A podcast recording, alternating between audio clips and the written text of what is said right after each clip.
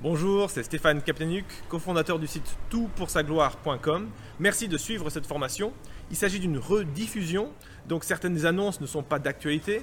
Par contre, euh, dans le descriptif, il y a un cadeau pour vous. Euh, téléchargez-le euh, sans attendre, il sera toujours à jour pour aller plus loin avec les notes de l'orateur ou d'autres documents pour mieux suivre la formation. Je vous laisse sans plus attendre suivre la formation.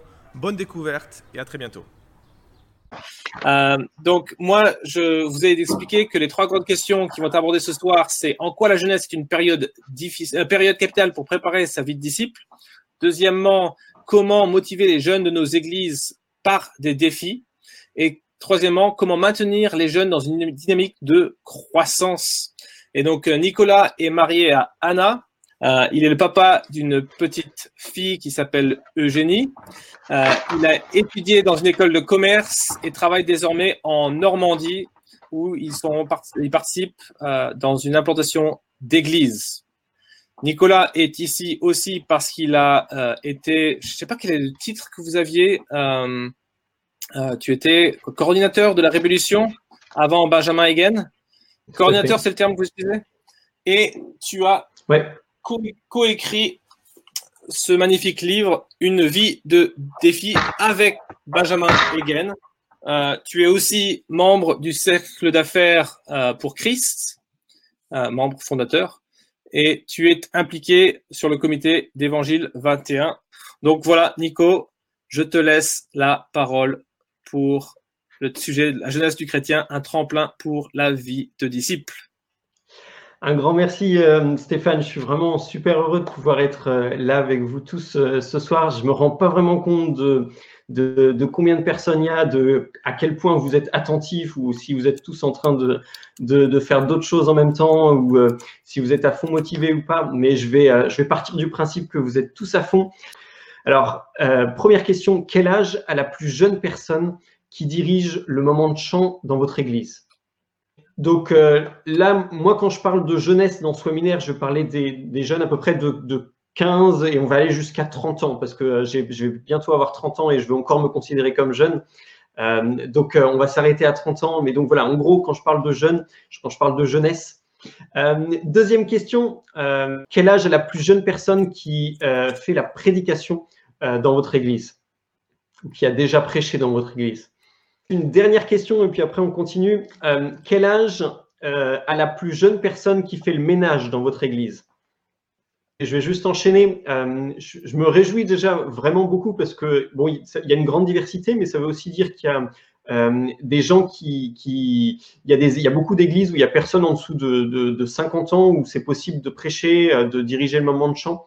Euh, et dans les églises où moi j'allais quand j'étais jeune, c'était un peu comme ça. C'était vraiment euh, difficile et c'était un peu bizarre même qu'un jeune puisse accéder à la, à la, à la chair pour prêcher ou euh, qui puissent euh, aller sur scène pour euh, présenter les chants. mais je crois que toutes ces fonctions, et particulièrement le ménage, mais toutes les autres aussi, la prédication, mais ça peut aussi être mener une campagne d'évangélisation, ou mener des études bibliques, faire l'école de dimanche, tout ça, ça peut être fait par les jeunes. Et je pense que si, les, si on n'implique pas les jeunes, bah, les jeunes vont naturellement se délaisser euh, de, l'Église et vont laisser tomber l'Église d'une manière ou d'une autre. Et en gros, si nous, en tant que responsables d'Église, on n'implique on, pas les jeunes, on est responsable de ce que les adultes, c'est-à-dire les jeunes en grandissant, vont voir l'Église comme un, comme un cinéma, c'est-à-dire un lieu de consommation et pas comme une famille. Je suis convaincu que vraiment, euh, l'Église, il faut que chacun participe pour qu'elle puisse vivre en bonne santé, euh, avec chacun ses capacités, ses dons que Dieu lui a donnés. mais les jeunes sont, doivent sont membres de l'Église et doivent en participer aussi. Et euh, bien évidemment, je ne vous dis pas ça parce qu'il faut absolument mettre des jeunes il faut un quota de jeunes. Euh, je suis particulièrement, euh, je veux vraiment appuyer sur le fait que pour mettre des jeunes à prêcher, pour mettre des jeunes à faire des enseignements, il faut qu'ils soient formés. Mais ça veut dire qu'il faut peut-être qu'on revoie aussi notre manière de faire la formation et à qui est-ce qu'on l'adresse et, d'arrêter de, se fixer des, barrières mentales pour que de se dire que bah tiens en dessous de, de 18 ans euh, un jeune ne peut pas se faire baptiser euh, en dessous de, de 24 ans hein, quelqu'un ne peut pas euh, prêcher ou faire l'école de dimanche Je pense qu'il faut vraiment baisser un petit peu les, les barrières qu'on a qui nous limitent un petit peu et on peut passer des fois à côté de personnes qui peuvent faire de grandes choses. Et je voudrais justement par rapport à ça, euh, j'ai demandé à Stéphane de, parler un petit peu. Et je ne sais pas si vous connaissez un peu Stéphane. Alors c'est le responsable du blog euh, Tout pour sa gloire, un des responsables, le, créateur fondateur, mais il a aussi fait plein d'autres choses dans sa dans sa vie. Il est responsable de business. Il fait des il fait des plein de choses intéressantes. Et euh, il y a quelque chose qui a eu un impact particulièrement important dans sa vie, c'est différentes années qu'il a passées sur un bateau avec l'organisation missionnaire OM.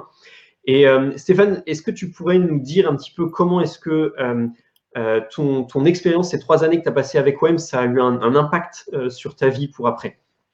Oui, bien sûr. donc moi, j'ai eu un peu la même expérience de ce que tu décris, hein, que techniquement tu pouvais devenir chrétien bah, dès que tu te repentais et que tu croyais en Christ, mais que la vie chrétienne dans l'Église commençait à 18 ans. Euh, donc, euh, mais à 18 ans, j'ai quitté justement euh, bah, l'Église et ma, vie de famille pour rejoindre le bateau Doulos, euh, qui était euh, géré par Opération Mobilisation. Donc, c'est un bateau d'environ donc 300 membres d'équipage de 50 nationalités différentes. Et la moyenne d'âge, il me semble, quand j'étais à bord, était de 21 ans. Donc, les membres de l'équipage, la moyenne d'âge de 21 ans c'est peut-être 22, 23, mais c'était vraiment très très bas, avec la particularité que euh, environ un cinquième du bateau est renouvelé, l'équipage est renouvelé par un cinquième tous les six mois. Donc énormément de turnover et euh, très très vite, en fait, ceux qui sont là six mois, un an, euh, bah, sont vus comme les, vieux qui ont de l'expérience et qui enseignent euh, euh, aux jeunes. Et moi, j'ai trouvé fabuleux comment OM euh, te, te confiait des trucs euh, de dingue. Euh, donc, euh, première, il me semble, c'était mon deuxième week-end sur le bateau. On était à Madagascar. il m'envoie, je sais pas si j'étais chef d'équipe, je ne pense pas, mais aller prêcher l'évangile dans un village. Euh, on a donc a monté un, petit spectacle, tout ça. On a passé toute l'après-midi avec les enfants, puis un spectacle le soir. Et, ils me disent, bah, c'est toi, Stéphane, qui va prêcher l'évangile. T'es là, t'as 18 ans, t'as jamais prêché de ta vie. T'es en train de potasser Romain pour essayer de, de, de, de, lister tous les versets qui montrent euh, qu'est-ce que c'est, euh, bah, qu'est-ce que c'est l'évangile. Euh, et tu te dis, mais punaise, qu'est-ce que je vais raconter? J'avais tellement honte cette première fois. Je me souviens très bien que j'ai choisi de prêcher en français parce que notre traducteur, notre interprète parlait français, anglais et malgache. Et donc, je me suis dit, si je prêche en anglais, toute mon équipe va savoir comment c'est nul ce que je dis. Donc, je fais en français comme ça. Au moins, il y a que le traducteur. En plus, peut-être il peut rattraper un peu la sauce. Euh, donc voilà, moi, c'est comment j'ai commencé. Euh, ensuite, euh, je pense que j'avais 19 ans. Bah, très très vite, j'étais responsable de l'eau potable du bateau. Donc, 350 euh, personnes qui qui qui qui consomme 40, litres, 40 tonnes, euh, donc 40 000 litres d'eau potable par jour. Et c'était moi qui faisais les tests bactériologiques, c'est moi qui filtrais, c'est moi qui mettais euh, les, les, les, produits pour, euh, pour euh, assainir l'eau euh, et qui devait gérer avec le, le, capitaine ou, ou, son adjoint bah, les arrivages d'eau, négocier les prix avec les, avec les, les, les vendeurs sur le quai, c'est comme ça. et et tu dis c'est un truc de dingue, mais en fait, on à tous les niveaux du bateau, presque, euh, ce sont des jeunes qui sont en train de gérer. Euh, L'année où j'étais euh, là-bas, c'était des, des, jeunes de 20 à 21 ans euh, qui géraient les générateurs parce qu'on n'avait pas assez d'ingénieurs. Et donc, le, les deux euh, ingénieurs qui étaient encore sur le bateau, parce que normalement il y en a quatre ou cinq, euh, avaient confié chacun un générateur à un jeune qui, qui montrait du potentiel et il était responsable d'un générateur de je ne sais combien de millions de, dollars euh, et il faisait toute la maintenance lui-même avec une équipe quoi. Donc euh, voilà, ça c'est quelques anecdotes. Euh, et puis je pense bah, très vite, j'ai aussi été responsable d'organiser la visite du bateau dans un pays.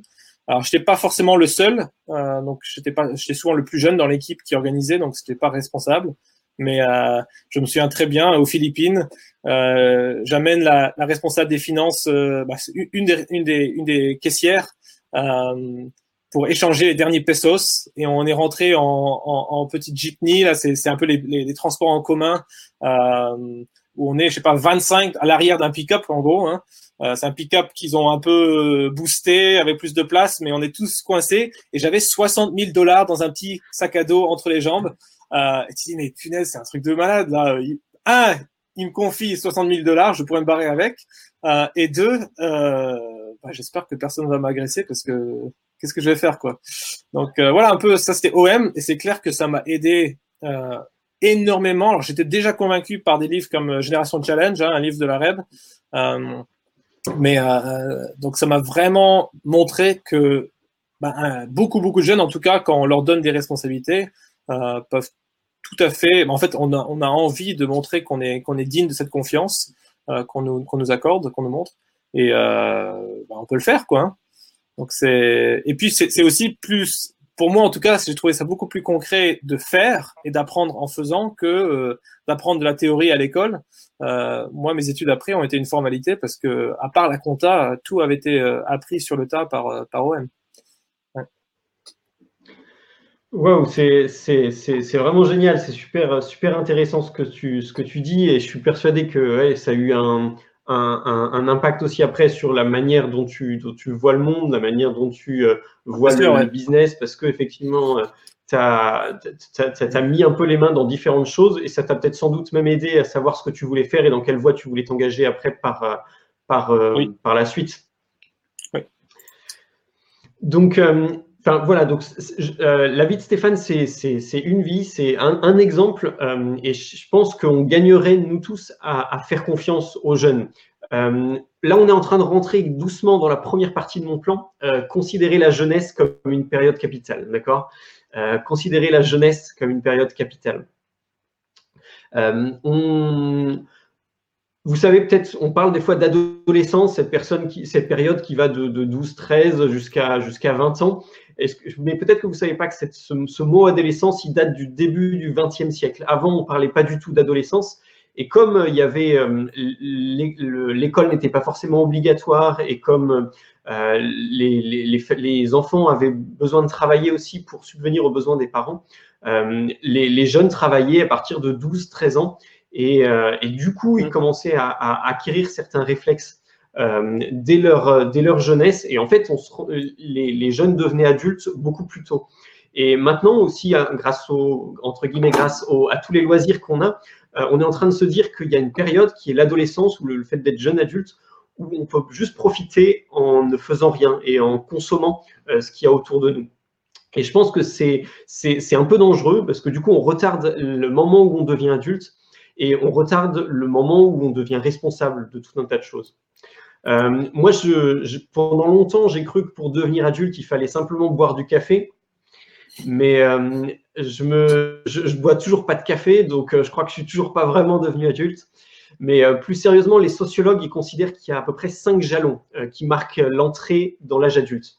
Il y a la fin des études, le départ du foyer familial, l'autonomie financière, le mariage et la naissance du premier enfant.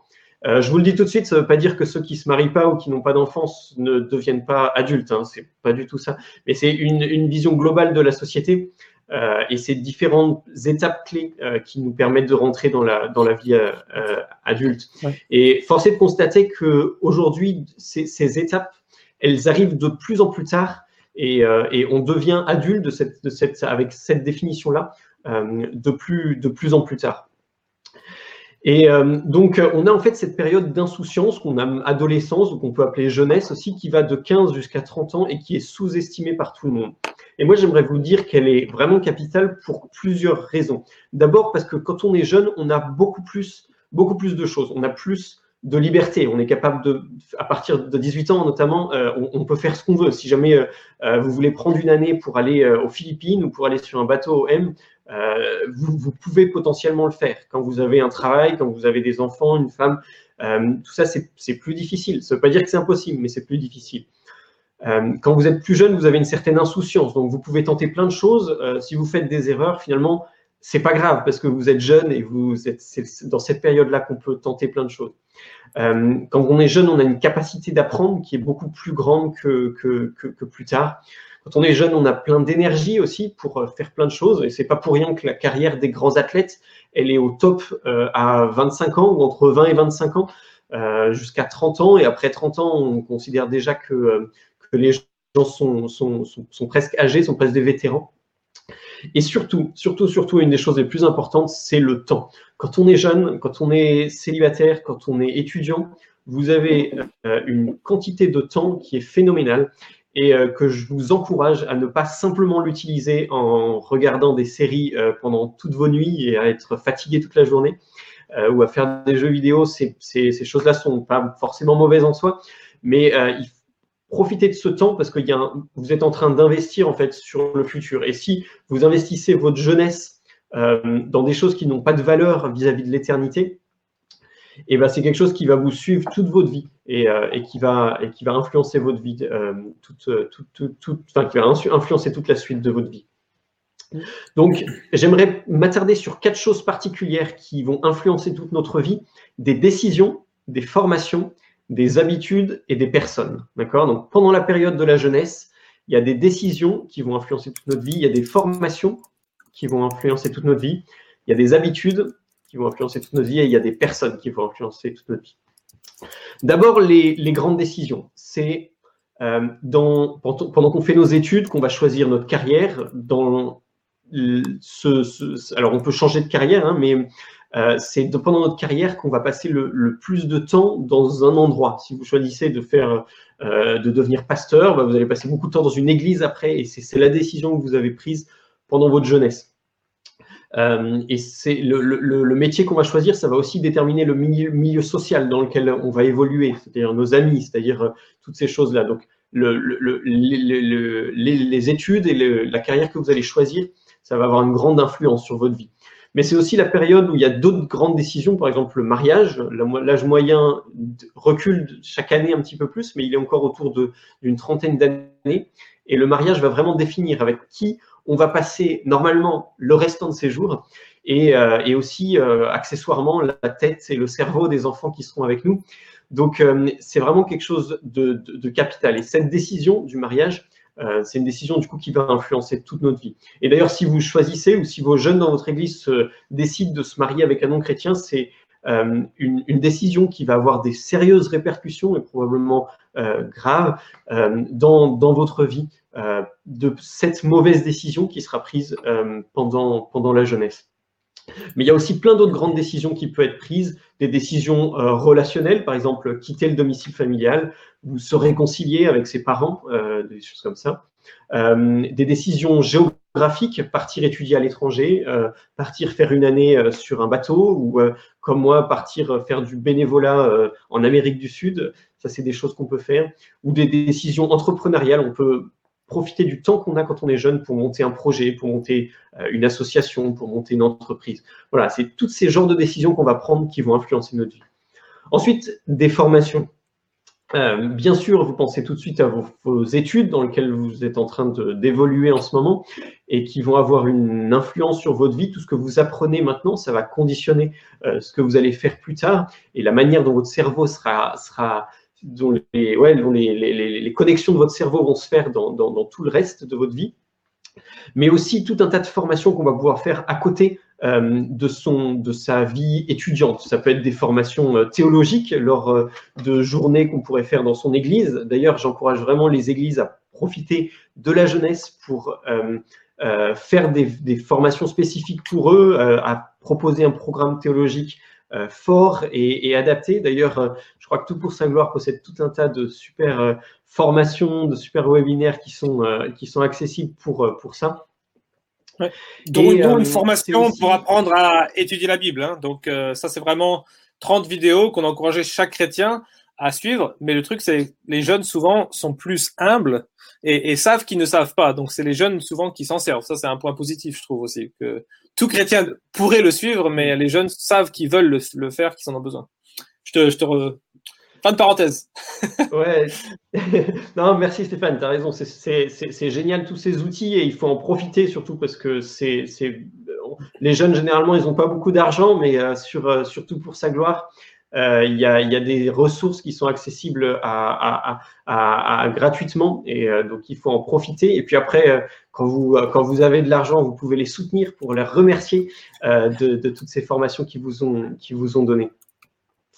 Et donc, je parlais de formation, il y a aussi une, formation que des fois on oublie un petit peu, mais c'est en fait toute la vision du monde que vous allez développer euh, dans votre jeunesse. Le fait simplement de côtoyer euh, des professeurs qui sont athées, le fait d'avoir des amis qui ne croient pas forcément en Dieu, ça va nous formater. Et si on n'a pas quelque chose pour contrebalancer euh, à l'Église avec nos amis chrétiens de manière forte, des, formations équivalentes qui vont nous donner une vision du monde forte, eh ben, on va voir le monde différemment pendant toute notre vie. Il y a de, de, gros, jalons clés qu'on va poser pendant notre jeunesse sur la vision du monde qu'on veut adopter.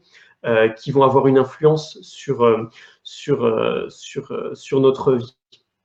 Je donne juste un exemple. Si vous êtes convaincu de la souveraineté de Dieu sur votre vie et sur tout ce qui se passe dans le monde dès votre jeunesse, et eh bien pendant toute votre vie, vous pourrez vivre d'une manière sereine en faisant confiance à Dieu et avec une paix vis-à-vis de, des, événements qui peuvent se passer parce que vous savez que Dieu est au contrôle. Vous savez que vous pouvez dormir parce que vous servez le Dieu qui, qui, qui ne dort pas.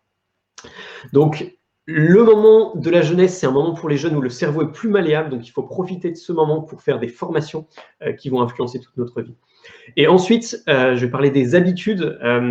Euh, c'est très très important. Je ne sais pas si, vous vous rendez compte, mais profitez du temps que vous avez, profitez euh, de, votre jeunesse pour essayer de définir un, culte personnel, par exemple, tout simplement, qui vous convient. Euh, réfléchissez à comment est-ce que vous pouvez lire votre Bible, comment est-ce que vous pouvez euh, chanter des chants, mémoriser des versets, comment est-ce que vous pouvez prier.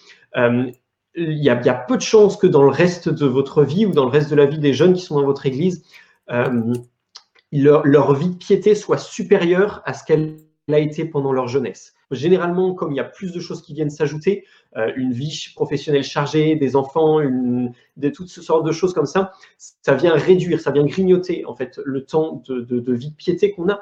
Et donc, si vous avez pris euh, votre jeunesse pour euh, construire des habitudes solides, c'est quelque chose que vous allez pouvoir avoir plus de facilité à garder pendant, toute votre vie.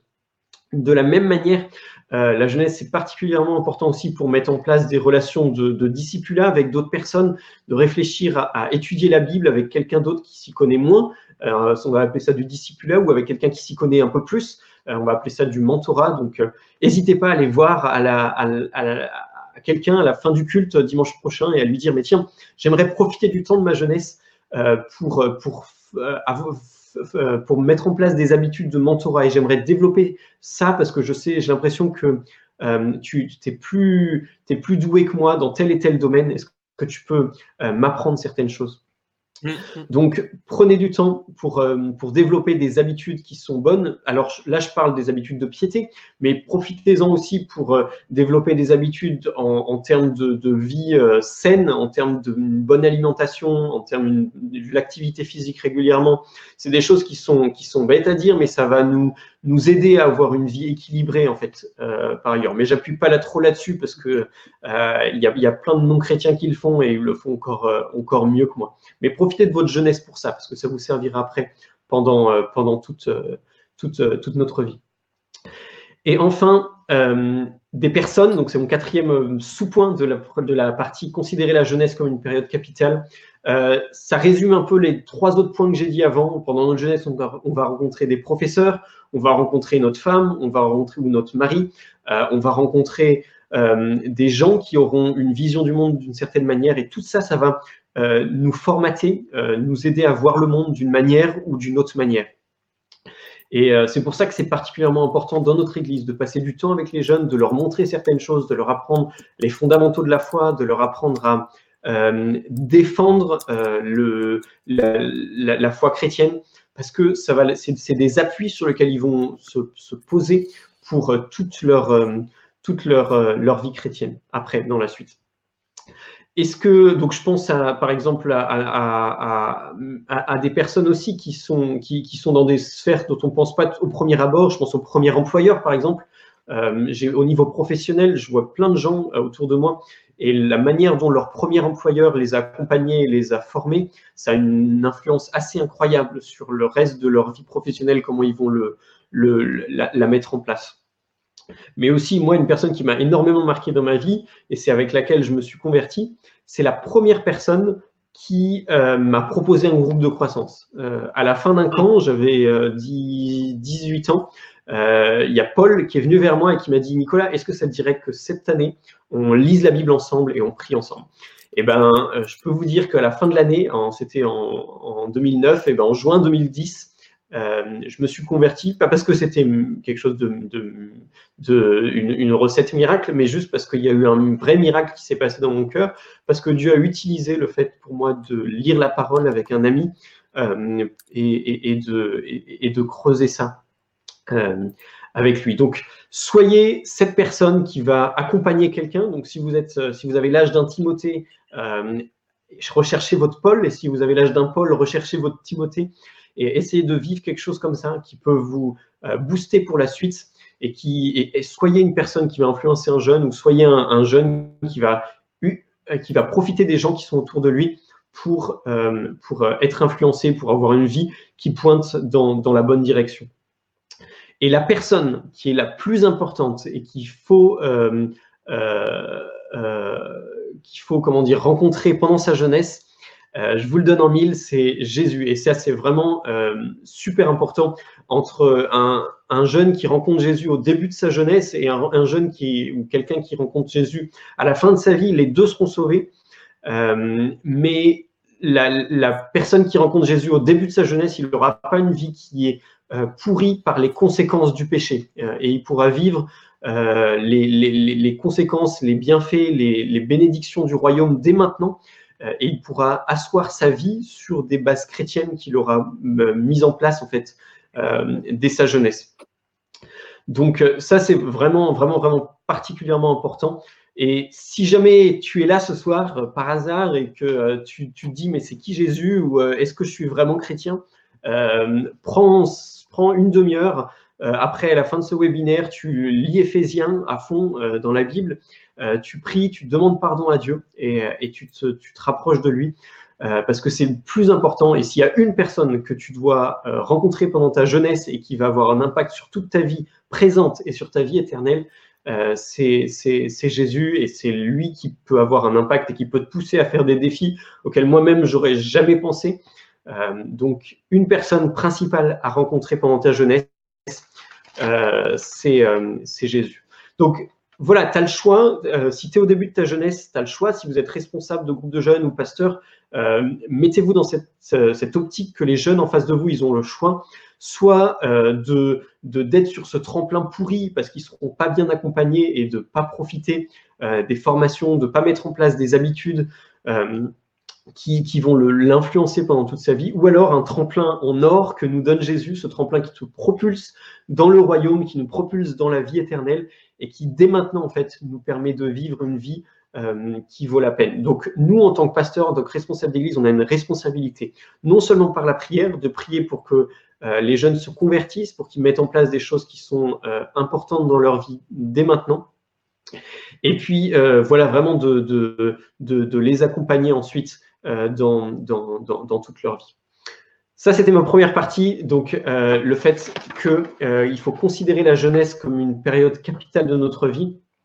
Ensuite, donc on, on arrive sur le, le, défi. Je vais parler un peu du défi. Je crois que c'est un outil qui peut être très utile pour, pour, pour, avancer dans cette direction et pour bénéficier de tous les aspects possibles de, de, de la jeunesse. Euh, je crois que le défi, si on devait le définir de manière très simple, le défi, c'est une bonne œuvre, c'est quelque chose que la Bible définit comme une bonne œuvre, c'est-à-dire quelque chose qui euh, a de la valeur aux yeux de Dieu et qui, et qui, un, qui répond à une, un commandement de Dieu, mais qui est intrinsèquement difficile. Euh, il y a certaines choses que la Bible nous demande qui sont plus faciles et il y a d'autres choses qui sont plus difficiles. Et euh, il y a certaines choses qui pourraient être des défis que la Bible nous, nous, nous demande pas. Par exemple, on ne voit pas dans la Bible qui est écrit euh, il faut monter un blog. Et ça peut être quelque chose qui est un défi euh, que, que, que, vous pouvez vous, vous, vous, le, vous, vous, lancer euh, à vous-même. Donc, un défi, un outil qui motive les jeunes et qui nous motive, je pense, tout son corps. Premièrement, parce que c'est un outil biblique. Deuxièmement, parce que c'est un outil tendance. Et enfin, je mettrai une petite nuance en disant que c'est un outil aussi dont il faut se méfier. Mais d'abord, un outil biblique. Euh, dans la Bible, vous avez tous plein d'exemples en tête et je ne vais pas m'attarder plus sur ces personnes-là, mais euh, Dieu a utilisé des hommes et il leur a demandé euh, des choses difficiles à faire dans leur vie je pense à Moïse qui a dû quitter sa terre natale, je pense à David qui a dû combattre des géants, qui a dû faire des, grands combats, je pense à, à Josia qui a dû être roi alors qu'il avait seulement 12 ans, je pense à Paul qui a été persécuté pour le royaume de Dieu. Euh, relisez Hébreu 11 si vous manquez encore d'imagination et si vous vous dites, mais est-ce que c'était vraiment des défis? Moi, je crois que euh, ce qu'ils ont vécu, ces hommes-là, c'était euh, des défis que Dieu leur a lancés, qu'ils ont, qu'ils ont relevés avec la force que Dieu leur a donnée. Et même les commandements que Dieu nous demande, c'est des sacrés défis. Quand Dieu nous demande de renoncer au péché, mais il y a certains, certains péchés où ce sera plus difficile et d'autres où ce sera plus facile. Mais je vous encourage vraiment à, réfléchir dans votre vie comment est-ce que vous pouvez vous, lancer des défis pour vous détourner de certains péchés? Euh, aimer notre prochain, euh, pareil, il y a certaines personnes qui sont vraiment difficiles d'aimer. Euh, vous y pensez peut-être, vous avez peut-être des idées en tête en ce moment, mais euh, Dieu nous demande, Dieu nous lance le défi d'aimer ces personnes-là, même celles qui sont difficiles.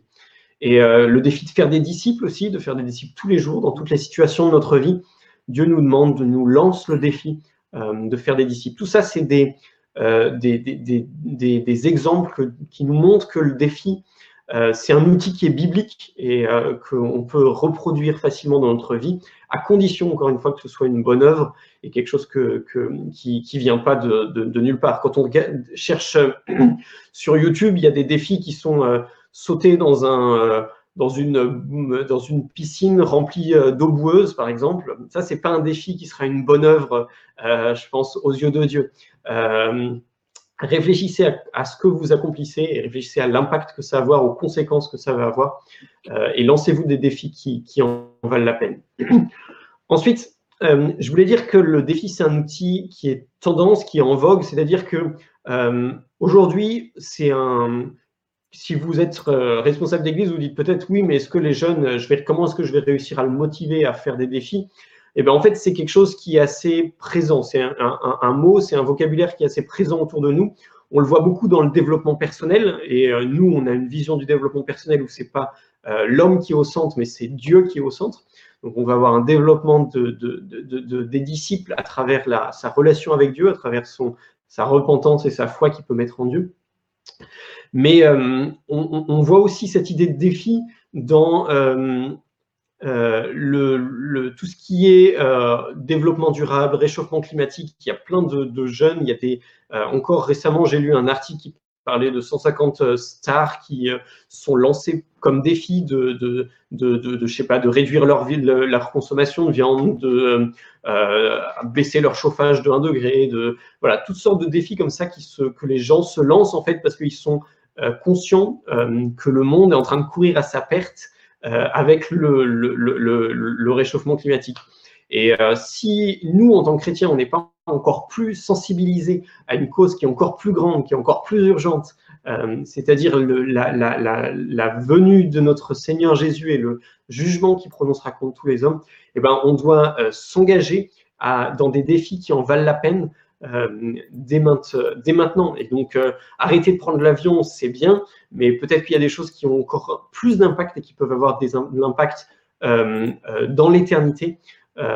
et qui auront un, impact pas seulement dans le réchauffement climatique, mais aussi dans la lutte que nous sommes en train de mener en tant que disciples de Dieu.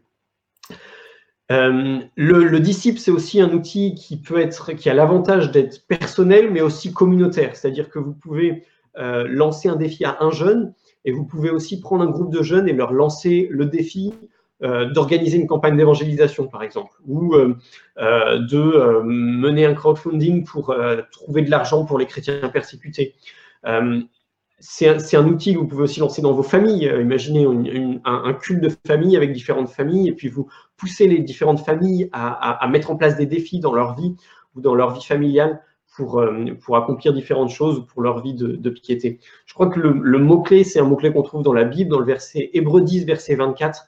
Euh, veillons les uns sur les autres pour nous exciter à la charité et aux bonnes œuvres. Hébreu 10, 24 veillons les uns sur les autres pour nous exciter à la charité et aux bonnes œuvres. C'est vraiment ça que j'ai envie de, vous laisser aussi, que euh, le défi, c'est quelque chose que vous pouvez vivre en Église, euh, que vous pouvez vivre dans votre groupe de jeunes et vous encouragez les uns les autres à, savoir s'ils ont relevé des défis. Et donc, c'est comme ça aussi qu'on va se motiver, qu'on va se motiver sur, euh, la durée.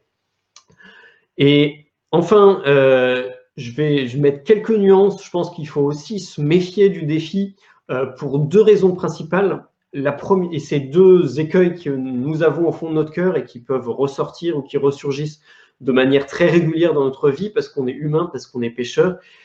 Et euh, le, défi qu'on se lance, il peut être accompli pour un tas de mauvaises raisons. Et il y a deux raisons qui sont, euh, qui sont importantes et pour lesquelles on peut accomplir le, défi pour une mauvaise raison. Le premier, c'est l'orgueil, c'est-à-dire cette volonté de se sentir supérieur par rapport aux autres, cette volonté d'attirer l'attention, cette volonté aussi de se comparer vis-à-vis des autres. Donc on va dire, ah ben, on va, on va même pas forcément se le dire, mais on va accomplir des choses avec l'idée euh, derrière soi que bah, on va être plus vu, ou l'idée qu'on sera meilleur que un tel ou qu'une telle. Et euh, je pense que c'est vraiment quelque chose qui peut, euh, dont, notre, cœur doit être vraiment très attentif. Est-ce qu'on accomplit un défi pour une bonne ou pour une mauvaise raison? Et donc de réfléchir à ça. Donc premièrement, l'orgueil. Et deuxièmement, c'est l'activisme. il y a des personnes, et des fois j'en suis concerné aussi, on a besoin de faire des choses pour exister. Et on croit que notre identité, elle se trouve dans tout ce qu'on va faire. Euh, j'ai fait, j'ai monté une entreprise, j'ai euh, lancé, j'ai implanté une église, et on croit que notre, euh, notre, identité, elle dépend de ça. Du coup, on va avoir tendance à faire tout un tas de choses pour qu'on soit reconnu en tant que personne qui, fait des choses. Et on oublie, encore une fois, que notre identité, elle se trouve en Christ, et c'est seulement dans, le rachat que Christ nous a fait de notre, de notre âme qu'on peut avoir une identité renouvelée. Et donc, euh, si on veut accomplir des bonnes œuvres, si on veut accomplir, si on veut se lancer des défis, on le fait uniquement avec cette volonté de, euh, de, de, faire plaisir à Dieu et de le remercier pour tout ce que lui nous a apporté et, euh, pas pour essayer d'apporter quelque chose ou pour compléter son œuvre qui qui, qui serait pas parfaite. Donc c'est vraiment vraiment important de, de, se dire ça et de se méfier de ces deux écueils. Donc l'orgueil et l'activisme. Si jamais vous vous rendez compte que vous êtes en train d'accomplir un défi pour les mauvaises raisons, la solution, c'est pas de tout arrêter et de dire bon bah puisque c'est ça, je fais plus rien. Euh, J'ai lu un excellent livre qui s'appelle Mon chemin du calvaire euh, de Roy Ession et qui en parle bien de cette de cette de cette idée-là. Si on se rend compte qu'on est en train d'accomplir quelque chose et particulièrement un défi pour une mauvaise raison, la solution, euh, c'est la croix, c'est d'aller et se repentir et demander à Dieu de changer notre cœur, de nous enlever ces mauvaises pensées, ces mauvaises motivations qu'on a eues euh, euh, en nous. Et ensuite, c'est de reprendre notre défi et de le faire peut-être d'une meilleure façon ou avec une, mauvaise une meilleure motivation mais c'est pas de tout arrêter. Ça, c'est exactement ce que Satan veut pour que euh, on soit euh, des, des, des, jeunes qui, qui font plus rien de notre vie et qui euh, seulement regardent la, télévision dans le canapé.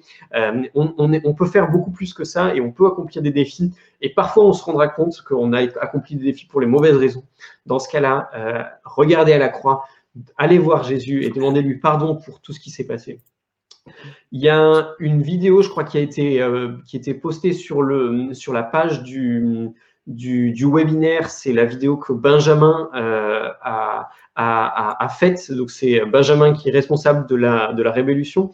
Euh, il, il, parle de la grâce et il dit que la vraie motivation qui doit nous pousser à réaliser des défis, c'est la grâce de Dieu. C'est pour cette raison, parce que Dieu nous a racheté, que nous, on a envie de continuer, qu'on a envie de faire euh, des défis. C'est la grâce de Dieu qui est stable dans ce monde instable. C'est la grâce de Dieu qui dure dans ce monde éphémère. C'est la grâce de Dieu qui est belle dans ce monde déchu. C'est encore une fois la grâce de Dieu qui est parfaite dans ce monde imparfait. Donc il faut qu'on revienne sans cesse à la grâce de Dieu quand on, euh, quand on a envie de faire et de relever des défis.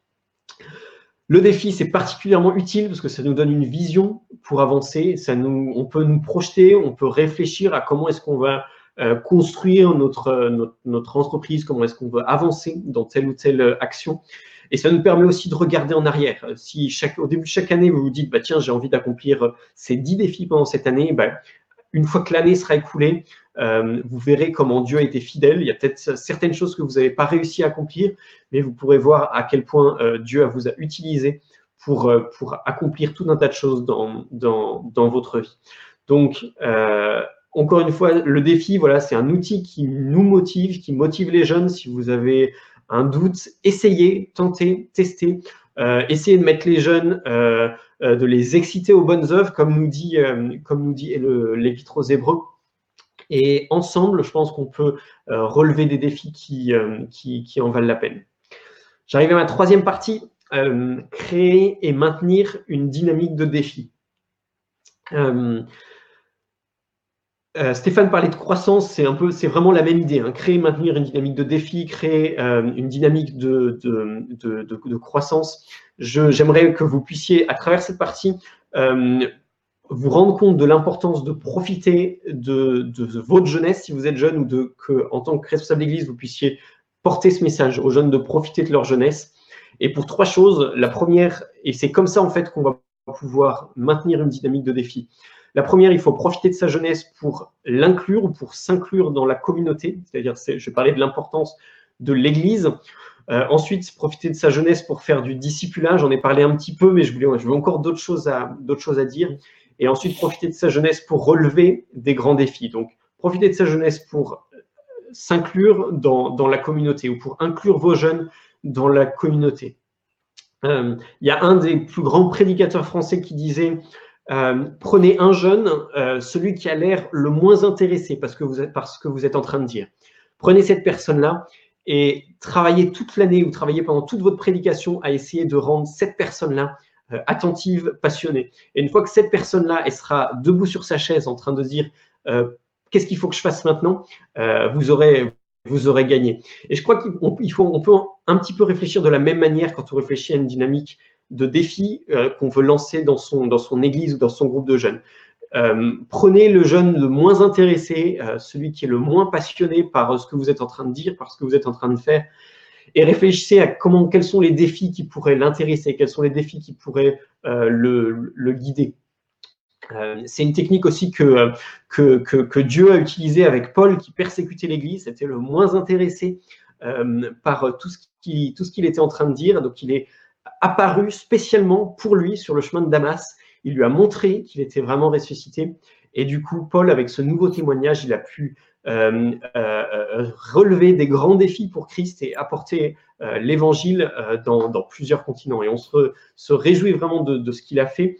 Donc, réfléchissez un petit peu comme ça. Pensez à un jeune ou deux jeunes qui sont pas très motivés et dites-leur comment est-ce que je peux utiliser le défi pour les motiver, pour les inclure, dans l'église, pour les inclure dans le groupe de jeunes. Euh, vous pouvez le prendre avec lui, réfléchir avec lui et lui faire de, réfléchir à quels sont les défis euh, qui, qui, qui pourrait avoir envie de, de, relever.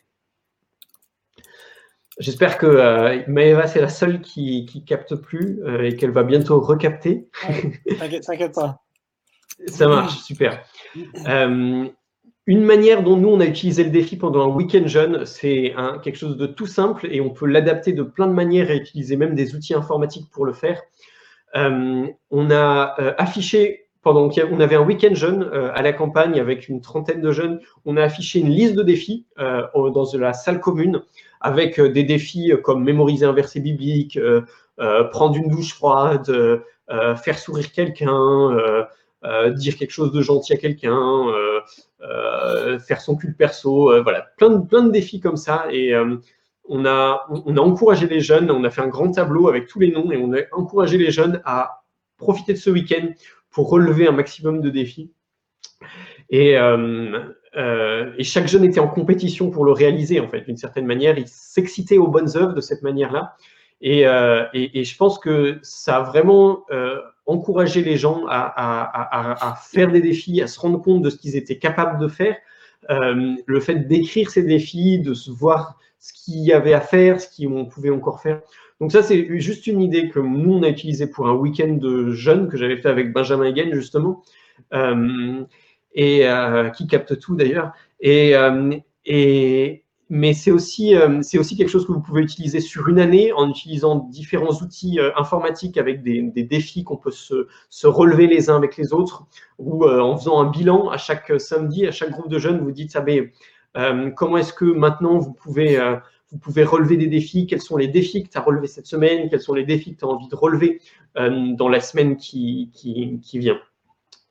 Ensuite, profitez de la jeunesse de, votre groupe de jeunes pour faire des discipulats avec eux.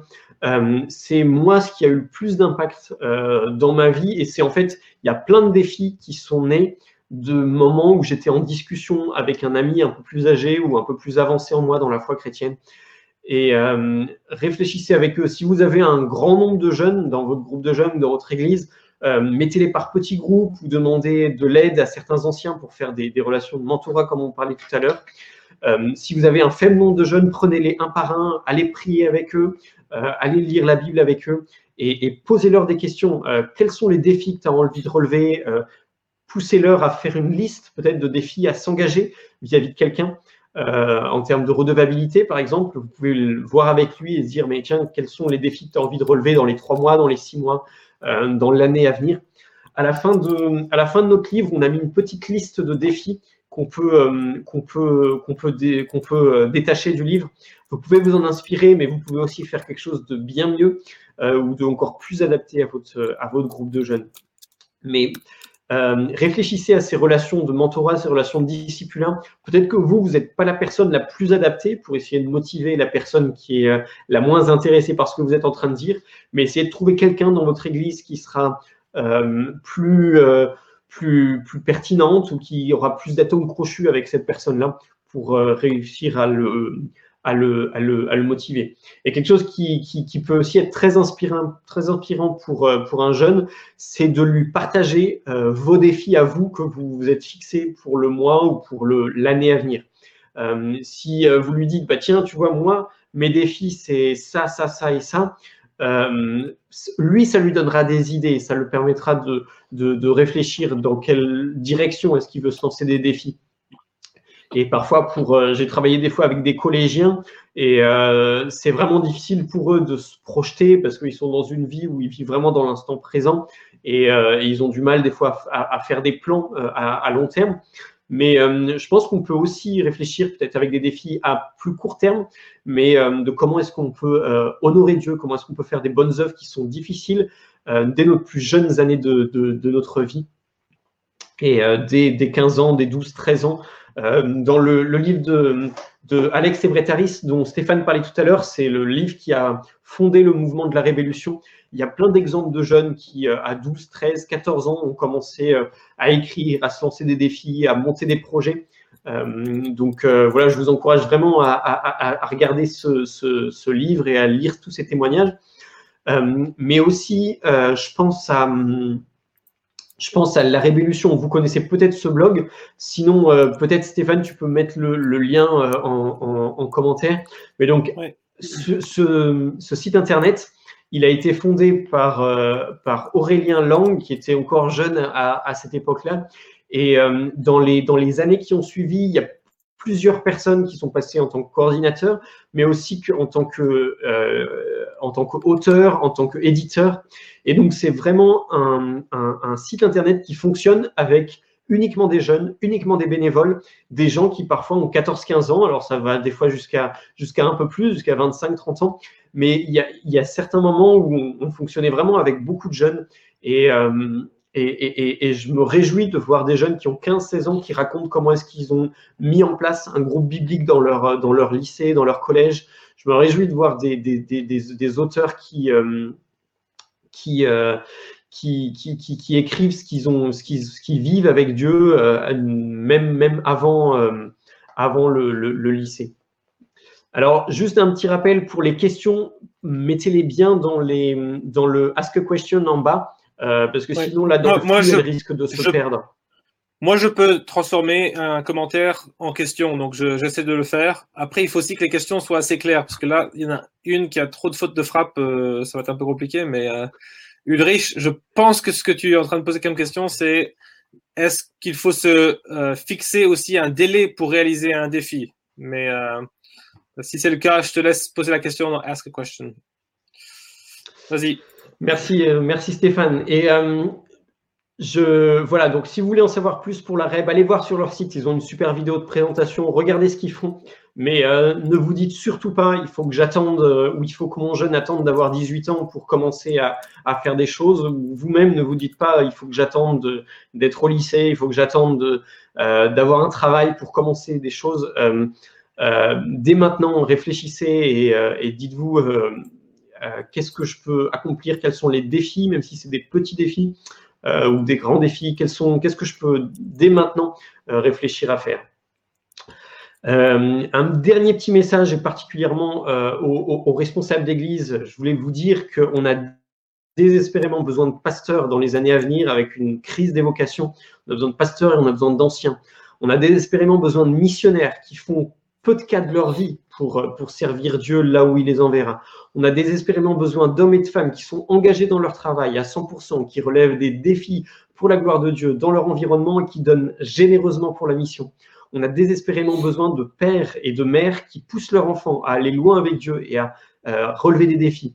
Alors, pour tout ça, on, on veut prier Dieu qu'il envoie des ouvriers dans la moisson, mais il faut le faire en donnant aux jeunes une dynamique de défi. Parce que si on oublie euh, de, de, si, on oublie notre jeunesse, on va avoir, comme je le disais au début, euh, ce sera des jeunes qui seront juste des consommateurs et qui vont avoir l'habitude qu'ils auront euh, développé pendant leur adolescence, pendant leur jeunesse, à être simplement là pour consommer. Et si dès maintenant, dès leur jeunesse, vous pouvez leur montrer qu'ils peuvent être utiles à l'Église, qu'ils peuvent être utiles à la grande mission, qu'ils peuvent être utiles à leur famille, qu'ils peuvent être utiles à leur, à leur groupe de jeunes, alors, euh, je pense qu'on aura gagné. Dans ce cas-là, on n'aura pas des disciples consommateurs ou des, chrétiens consommateurs, mais vraiment des disciples qui seront avides de défis euh, pour, la, gloire de Dieu. Alors, euh, je, vais m'arrêter là. je terminerai juste en vous remerciant pour votre attention.